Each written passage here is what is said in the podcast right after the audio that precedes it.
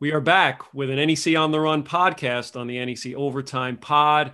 We'll have some summer hoops talk, almost summer, and dying to talk uh, basketball. And we are excited to be joined by the latest addition to the NEC coaching fraternity. Welcome to Pat Sellers, excuse me, who has returned to his alma mater, take over the program at CCSU. Welcome back, Pat. Hey, happy to be back. Thanks for having me on excited to get started here. All right. So this is your third stint. We'll get right into it. Your third stint in New Britain. You were a student athlete. You're an assistant coach. Now you're the head coach.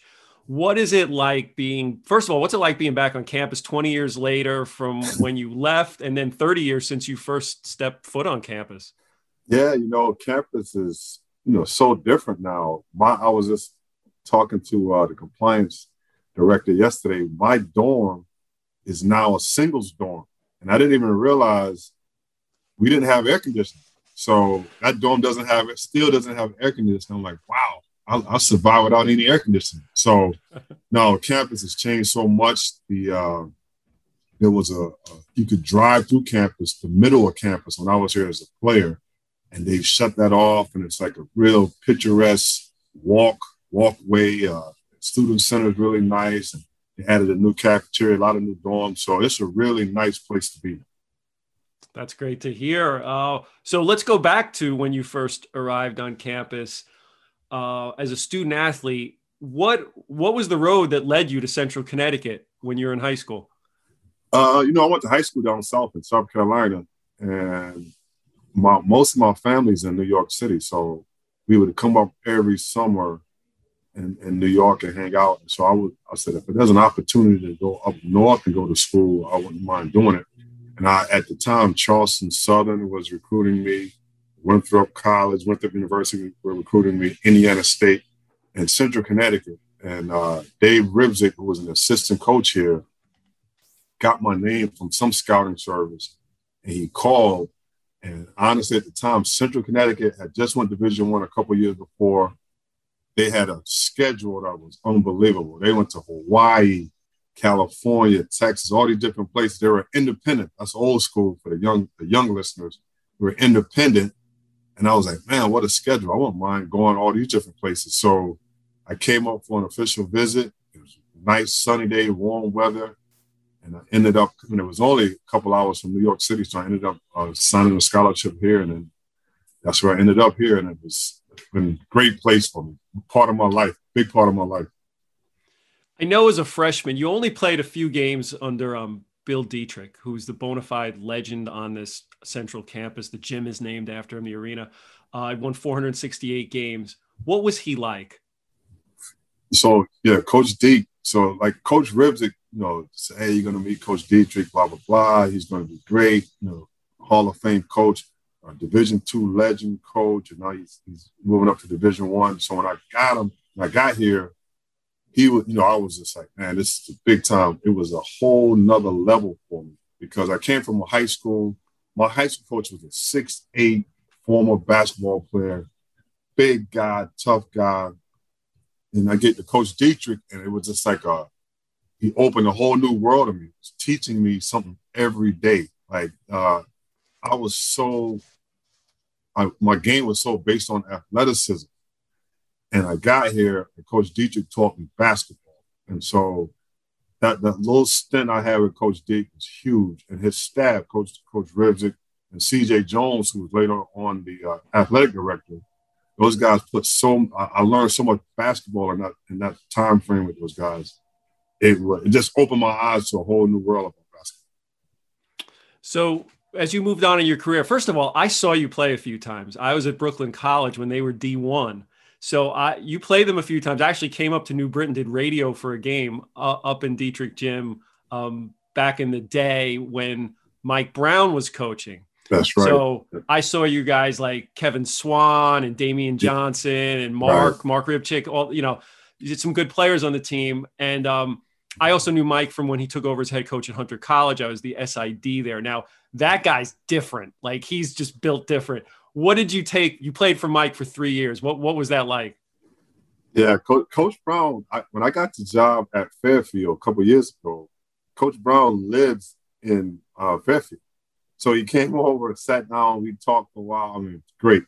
Um, in the three years I was at Coach Brown, you know, he had he came from Seton Hall. They were really successful. He was a big time recruiter. He he coached all over the country. So when he came in, he kind of brought that, that Big East, that big time feel to the program. Like he was, he was a guy we saw on TV all the time, and now this guy's coaching us. So we were sort of in awe of having Coach Brown as a coach. Um, Dennis Jackson was one of the assistants along with Coach Ribzik. So Coach Jackson, uh, remember five star was big time, and Coach Jackson was big time at five star, the Sandman. So those guys brought a, a big time, a high major college feel to the program. Uh, we we played at USC, and there was, was a doubleheader. It was us versus USC, and the second game was Golden State versus the Clippers. And we're in the locker room after the game, and I mean, every Clipper and every Warrior would come in, Coach Jackson, hey, what's going on, Coach Brown? And we were just in awe, like these guys know these NBA guys. So he brought a, a big time feel to the program. Coach Coach Brown is a is a runner. He runs a lot, and he still runs. So during his week, the preseason conditioning opened our eyes up to running because we had to be up at 6 a.m. and we'd be running five, six miles at a time. And, you know, a bunch of 18 year olds. We did not like that, but we, we, he, he taught us a lot of toughness. He gave us that, uh, that little swag, that little edge and he gave us an inside look of what it was like to be at like one of those high major programs and the work we had to put in. Yeah, I think I remember. I think when you were, I don't know if you're junior or senior, you Mike went run and gun for a while. Like yes. you guys were trying to drop 100. I, I remember St. John's game watching because I lived in the New York area, and they dropped I think 130 points on you, but you had you had 100 yourself. So yeah, yeah, that was uh so Loyola Marymount. Remember Loyola? Yeah. With uh, Bo Kimble, Hank Gathers, and those guys, they ran. We tried to run that system, so we put that system in. And that St. John's game, I'll never forget.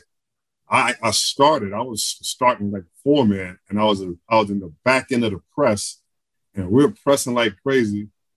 We got Malik Sealy coming out and dunking on one end, and Robert Dan and all these guys. And I'm like, oh my god! So they put. I think they scored 100 35 points, and we had something like 120. It was just an up and down game. It's crazy. Um, and I think Malik had 43 points in that game.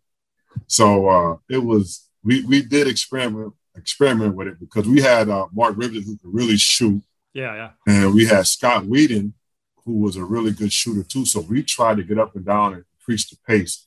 The, the, the part, the hard part for us was we didn't defend. So we didn't we didn't make the defensive end a, a priority, and uh, that was what led to the downfall. But we we we did put a lot of effort into trying to run that uh, that Loyola Marymount system. Let's move on to your coaching career now. So in 1999, you're back at Central Connecticut as an assistant under Howie Dickerman. How did that all come up, uh, apart? I mean, how did that happen? Well, so after college, I, I play in I go play in Europe. I played in England for a couple of years. And uh, when I came back, Jerry DeGregorio, who was uh, head coach at Rhode Island, coaching the NBA, Jerry hired me as as a JV coach on his high school team. And the, and the team is in New Britain, Connecticut. So I'm back where Central Connecticut is. So Steve Pikiell, who played with my brother at UConn, was Coach Dickerman's assistant. So he, and Pat, and I knew him from back at his UConn days. Pat you're welcome to come to practice anytime, come to the game, be a part of it. You know, your alumni, we want you to be a part of it. So I would come over all the time for practice, just like get notes, get their practice plan, because I wanted to add it to what we were doing at, at St. Thomas Aquinas. And during that time, you know, I, I knew I've known Steve Pikiell forever. And we were like pretty tight when he was in college. He's like a year older. So Pikes is like, uh, hey, we're gonna have somebody's leaving the, the, program. One of the guys on staff is leaving. I'm gonna I'm gonna get you in. Just stay patient. I'll get you on with Coach D. And I was also coaching AAU at Gary Charles in the New York Panthers. So it like uh, one of the coaches took another job. He brings me in. Coach D recruited my brother at UConn, so he knew my family. He knew who I was. He knew everything about me. So it was sort of like I came in, interviewed, said, I'm going to give you this opportunity. Here it is. And basically, he gave me a Tom Konchalski scouting report. all right, go find some players. And that was my introduction to college basketball. And, uh, and, and, you know, I've been here ever since. So you couldn't have picked a better year to join that staff. Like Howie had built the foundation. That team was ready to pop pretty big right. at that point. So yep. let's go through that team because this is when I, I had first started and, and I love this team. So you had Rick Mickens, who's a player of the year. That guy's one of the, probably doesn't get talked enough uh, as one of the best players that's played in this league. Okay. Right. Uh, Corsley Edwards, the best big man this league has seen in the last 20 plus years. Right. You got John, you got John Theis, like a pit bull out there, but skilled. You got Dean Walker, smooth as silk. Victor Payne is doing the dirty work. Right. Uh, Brookins is like the, the glue guy out there. So you have all this talent. You win 15 in a row at one point. You go down to Trenton. You win the title there, go to the NCAAs, and we'll get to that in a minute. But how was the chemistry like on that team and your introduction to collegiate coaching? I mean, it was so we so Anthony Latina, who's at Sacred Heart, Anthony and I get hired at the same time. Um, always always bust Anthony's chops. Uh, Mike Longobardi, who's an NBA coach, was going for Anthony's spot, and Anthony beat him out. And now Mike's like been in the NBA forever. But uh, so Anthony and I, we get the job together. we we share the same office and we're we're in practice in the workouts, and we're like, man, these guys, these guys are good. I mean, we Anthony had been coaching college, and this is my first time in college. So he was like, Pat, you don't really walk into a situation like this, man. You know, we're lucky to be in such a, a situation with these guys because, I mean, these guys were hardworking guys, no maintenance, class. They did their classwork. They like they were veterans, like you said, they were ready to pop, and we just got handed a gift. Basically, I was handed a gift. And I remember, you know, I, I think I told a story to somebody. Anthony, Anthony and I are sitting in the lock in the office one day. We're talking, and I'm like, "Hey, man, I looked at the schedule. I think we're gonna be 22 and five." And we go and we, we tell uh, during our coaches meeting. I said, Anthony says, "Hey, Pat, we're gonna be 22 and five." He said, "I agree." And Pico looks at us like, "Are you guys crazy? It's hard to win in this league." hard to win in Division One, but we we literally go 22 and five, and then we win the three games, and end up being 25 and six. So uh, I mean, what a uh, I was talking about luck, and then like Rick Mickens, like you said, I agree with you. I don't think people talk about him enough. This guy was one of. I mean, he all he had was Division two offers. He came here and just worked himself into a player. Um, uh, I remember his last game in senior year. We played at Sacred Heart. I think he had 36 points, kind of solidified his MVP uh, Player of the Year uh, race. He he was incredible. And then Corsley, Corsley came here as a freshman, 6'9", 320 pounds, and fat and out of shape. And he lost 60 pounds in like a year and some change. So he gets he goes 6'9", 260 and now he's like losing another human being almost. And he becomes like a player of the year candidate and, you know, like an NBA draft pick, played in the NBA some and played in Europe and Asia. And then, like you said, Dean Walker, Dean Walker came here and didn't say a word, just came, went out and played all the time. And I, I still say John Tice. John Tice is probably one of the toughest guys I've ever coached yeah. in my career. He's Absolutely. a tough guy, man, big time guy. Tomas Brookins, um, with Brian Finley, Victor Payne, all those guys. We, we we still keep in touch. And I'm trying, I'm like, one of my things is I'm going to try and get that team back at some point this year to kind of just honor that team. That team was amazing. They were amazing. So you went, you go to NCAs, you go out to Minneapolis. I was at this game. You flip the crowd pretty much in the second half. You guys make a comeback, and you have an Iowa State team on the ropes with, you know, Marcus Fizer and Jamal Tinsley, like NBA stars there what was going into that game just as an aside was the coach was howie's mindset that we can win this game before it even started? Or did that belief come as the game went on that we can actually come and take this team this number two seed? I, will never forget this. We're, we're before the game. Um, like we we really thought we were good because I mean Rick Mickens and Corsley Edwards like you just don't get those guys in, in this league like that. So we thought we we felt like a high major team and before the game, you know, I'm so excited. This first NCAA tournament game. Coach D says to the guys in the uh, locker room, or the night before the game, fellas, you're probably gonna, gonna start running out of the out of the locker room. The crowd's gonna be doing this and that. You're gonna have cotton mouth. You're gonna get tired really quick. He's like, just relax, calm down. We're gonna stick with it. They're gonna come out, make an initial push, and then we're gonna come back. And when we come back, watch the crowd turn in our favor. So he told the team exactly what was going to happen before the game, the night before the game. And those we came out, we were nervous. We were down 17 in the first half. We make a little run. I think Tomas Brookins hit a half court three off the backboard to, to, to cut it to 12 at halftime or something like that. And we go in the locker room celebrating because we're like, we got it to 12. And we come out in the second half, and John Theis just went off. I mean, he made threes, made shots, he made tough plays. All these guys were really so locked in. We tied the game with, I think, six minutes to go with a chance with the ball back. And Theis was cooked. He was we, we couldn't get him out of the game because he brought us back, but we, we, we couldn't get a minute from him to, to get a break. So uh, we get the ball, we, we take a tough shot, contested shot, I think, and then they came down. I think uh, Tinsley hit a three, and the whole game, our game plan, we was going under Tinsley's ball screens because he wasn't a great three point shooter. Makes a three, and he steals an inbound pass and lays it up. So we go just back to five like that. So, but that was a great game. I mean, our, the fans, our fans, and the fans, like the other team's fans, were like, the atmosphere was great. It was, uh, I thought we had a shot to win that game. We were really close. Yeah, it was it was exciting for sure. So at this point, um, you know, Howie was really at the top of his game at this point as, as a head coach. He was really locked in. Honestly, I was kind of scared of him back in the day. Like we, everybody was. We you know, he, he, was no nonsense. We had a banquet at Wagner um, in one of those years where we played the first couple rounds there, and you had went 19 and one. It was that's the second team that won it all. That team was yep. amazing too.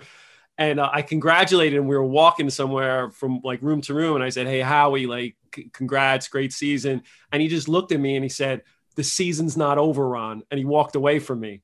and I was, I was like, that's, that's like, you know, prime Howie right there. Exactly. And um, how intense, you know, was he on a day-to-day basis and how was he able to bring the best out of you as a coach and then the student athletes as well? Yeah, he, uh, you know, I, I said this like to this day, I, I, thank him all the time because my first album, like I tell you, he put the Tom Konchalski thing on my desk. All right, go get players, find some players. And, you know, I would come in, hey, coach, player A, he's this, he's that. And he was like, uh, what's his guidance counselor? Who was his, uh, what's his coach? What's his favorite food? Like he wanted, you needed, you needed to know everything. And I learned, that was the way I learned. I learned how to, when you're recruiting a guy, you got to get every single detail. So to this day, I'm still the same way because of Coach D. And the same thing on the court, X's and O's. And when we were doing the scouting report, we had to try to know everything that the other team was doing. And then we had to do it, we had to shape it in a way where you're only going to have about 20 minutes to put what you what they're going to run in, and you got to get to it do it quick because he wanted to always concentrate on us and not the other team so much. So a lot of the stuff we did that he taught me from day one, I still use to this day and apply it. Um, and then working out, working guys out, like all the stuff we did workout wise, I still use a lot of the stuff we did with the big guys back when I started with Coach D. I still use it to this day. It's still applicable. So I learned so much from him. And like you said, he was just really, really intense. So uh, we would there were there were times where like every day I would get the New York Post, stop at Dunkin' Donuts, get the uh, uh, T, New York Post. I come in early and I'm reading the post real quick before I get going. And when Coach D would walk into the office, I'm putting the post into my desk. like I got to do something because he's going to be all over you. So I mean, he just he was just an intense, intense guy, but it brought the best out of you. And it brought the best out of the players. Our players were the same way. They were always like on point. Everything they were on top of their game because he kept you that and my and my brother, who played at UConn with Coach Calhoun and Coach D worked with the big guys, to this day, calls Coach D on his birthday. Calls loves him to death because he he always said, Coach D told us a story. In his whole career coaching, he's never taken a phone call during practice. So, except one time, my brother signed his first professional contract in Greece and he called Coach D, and UConn was in practice, and Coach D was like, the secretary came out and said, Coach, Rod Sellers is on the phone He wanted to talk to you, and he left practice to take the call because he just wanted to thank said, Coach, I signed this big contract, I order order you or whatever. So that's the kind of guy he is, and he just pushes everybody. And that's why this team, that's why this program, this team was so good. Yep, absolutely. Uh, so let's talk about. You mentioned some of the names before. Some of the assistants that you you worked with. So like an all star lineup here. We got Anthony yeah. Latina, Sacred Heart with Steve Pikiell, Rutgers, and Chris Casey, Niagara. Uh, all went on to be head coaches. That's that's quite a think tank that Howie assembled at, at one time. What was it like working with that group? And did you see this sort of star potential in your colleagues that you work with on a day to day basis? Yeah, you know, I, I will go back going back to Coach D. It's it's it's him. It was it was him. He was the uh, he was the, the, the guy who the catalyst who started everything. So when we got here, Anthony and I got here. Pikes have been here for three or four years already. So Pikes was so sharp and on his game from working with Coach D. So everything Coach taught us or Pikes would give us, it was Pikes was on his game. So I knew Pikes was going to be a head coach. You just saw it because he, he was on top of everything. And then when Steve left, Chris Casey came in. And Chris Casey was the grad assistant when I played on the, when I played back with uh with Coach Detrick. So Case was a grad assistant. So Case had had been coaching for a while. He was experienced. So he came in and he gave us a new look on everything, a new outlook. Because all we know, like Anthony and I was young, we were just trying to learn everything. And Case came in and he was a really, really good defensive coach. So we'd be in the office every day and it was a clinic listening to Case talk about what we should do on defense. And he was telling Coach D and this and that. Anthony, I was just, you know, soak, soaking it in. And I knew Case was going to be a great head coach too. Uh, and then Anthony, Anthony was here, like he came in with me and he had the opportunity to, to go leave here, go to Sacred Heart and like be like the associate head coach of like one of the top guys. So he took that opportunity and ended up, you know, getting a head job. So, you know, those guys, the guys I work with here were great guys, all hard workers. I think, you know, if you work for Coach D, he prepares you for everything. You know, like speaking of case, I'll never forget this, that, that the season, the 19 and 1 season, um, the one game we lost, we lost to uh, St. Francis Brooklyn. I'll never forget it. At home, first game of the of the of the conference. They came in our building and made 14 threes. They crushed us at home. The next morning, so a case, uh, myself and Anthony, we stayed here to probably 2:33 in the morning, watch, breaking down the film and everything like that. We got everything prepared. So the next morning, I probably we all probably got in like I want to say 7:30, 8 o'clock after leaving at three. Coach D's already here he had uh, letters typed out for each of us, each of the coaches. And the, the, the topic of the letter was questions to ponder. to this day, we still talk about questions to ponder. So questions to ponder led to 19 straight wins after those questions to ponder. Unbelievable. All it took was 14 threes made. Yeah. I remember coach saying at one point, we were playing too much. Uh, one game they lost. He said we played too much hope defense. Like I hope it doesn't go in. Oh, right, yeah, right, right, right. Oh, he had the best one liners. Uh, so, by so before we move on to the next phase of your career, let's let's settle a little debate here. So that 2001-02 team, you said they were 19-1 in the league. You guys ranked at the end of the year, 53rd in the RPI. You got a crummy draw against Pitt, playing Pitt right. in Pittsburgh, which in is Pittsburgh. ridiculous. I, it right. still gets me angry to this day. But let's settle the debate. 2000 versus 2002 Central. Who wins the game? We said we talk. That's a big topic every time we get together. We talk about it all the time.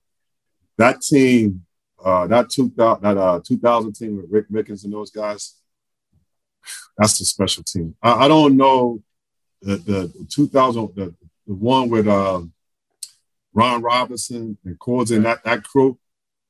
Ron was a different animal. He I, Ron was better than Victor Payne. But I just think something about that first championship team. I just think they they will find a way to beat the second championship team. All right, there it goes. We've settled it. 2,000 wins. I'll ask Latina and we'll see if we can get a consensus going here. Right. right. All right. so after Central, you move on to UMass, and then over the next 17 or so years, you make seven stops along the way as an assistant. Um, life in a life of an uh, assistant coach is can be like a nomadic existence. Yeah. You're going from town to town. The job security is not is not there. You're moving all over the country. How much do you? My question to you is: How much do you need to love the game to continue to do that in pursuit of your ultimate goal of being a head coach? Yeah. So with me, like these guys, like the, the guys I work with, the, co- the players I coach, like if you can if you can ask those guys to a man and say, "Hey, uh, what's Coach Sellers like?" They're probably going to say at some point he loves basketball. So you have to love it to uh, like you know I go to China, you know I go to Omaha, Chicago, I've been all over the place, but you know it's a it's something you love. So like I could I would be happy coaching high school in Alaska just because I like being, I like the game so much. Um, you know, at Fairfield, uh, we had a we were watching film one day or whatever, and uh, Coach Young asked one of the guys something. You know, we didn't play well the night before, whatever. He asked one of the guys something. The guy had a smart comment, and so he um, basically got mad and threw the team out of film. All right, you guys get out of here, whatever. I'm coming back later on tonight. So I go kind of grab guys together and I'm like, hey man, you guys, we got to get this thing together, man. We got a good team, we got a good situation here. You guys got to, you know, I'm trying to pump them up, whatever. And then I was just telling these guys, I said, fellas, I was like, I could hit Lotto tomorrow for $300 million. I said, you know what I'm to be doing? I said, I'm not to be on some vacation or whatever. I'm to be trying to sign up for the Lakers. I'm trying to buy a piece of the Lakers and play for the Lakers. And then cracking up laughing. I was like, because I love basketball. So like all of these, you get you have to love it to go to do all the places I've been or whatever, and stay with it. Um, so yeah, that's that's my biggest thing. I, I love the game. So let's talk about. Um, I have listed out some of your stops after Central. is UMass, UConn, Hofstra, Creighton, DePaul, FDU, and then Fairfield. Let's talk FDU just for a second before we get to your, you know, coming back to Central. That again, you walked into a situation where you got a team loaded with talent. That team was really good. Yep. Um, you know, you you win the NEC championship that year. You go on playing the uh, NCAAs, win an NCAA tournament game. Yep. Um, what was your experience like with Coach Herenda and the Knights? Oh man, you know, like I was literally probably going to take a, a scouting NBA job and stay in Chicago and uh, and Coach Herenda calls me, and like we've known each other forever, and I'm like, oh man, opportunity to come out here and co- like coach. I love to be on the floor, so scouting, uh, coaching is way better than scouting. So I come out. He said, come out and take a look at our um, maroon and uh, blue scrimmage. So I go to the go to the, uh, the, the scrimmage, and I'm like, geez, these guys play hard, and they're good, and I'm like, uh, he said, Pat, what do you think? I said, man, you guys, these guys play hard, man. So I love to be a part of it. So I take the job, come to Jersey, and like you said, I, I come into a situation where you're loaded with talent and all just just like that Central Connecticut team, all really good kids, like guys who like they're basketball guys. So no maintenance, nobody getting in trouble, just good basketball. And uh, we get there, and I still say to this day, I've coached in the Final Four, and I've been in some part of some big time NCAA tournament games and NEC championship games. I think the best, the most fun game I've ever coached in college was that playing game versus Prairie. We were down 13, with an amazing crowd, and we come back in the second half, and just the energy and the atmosphere. I mean, it was a great. That, that was a that was probably one of the best games I've been a part of. It was a fun game. So uh, you know, with, with Coach Herenda, really, really taught me how to run a program like NEC program, how to get the, the alumni guys involved, how to get the players juiced up about it, you know, how to get the, the fans and everything. Like he would call the baseball coaches and get the baseball players. We would have some of the baseball players the captain of the baseball team or whatever, come into the locker room before the game and talk to us because he wanted the baseball guys engaged during the game that to get the crowd hyped up. So he he was just he's he's really really good at, at you know you, you know him. He's a, a, funny guy high energy or whatever.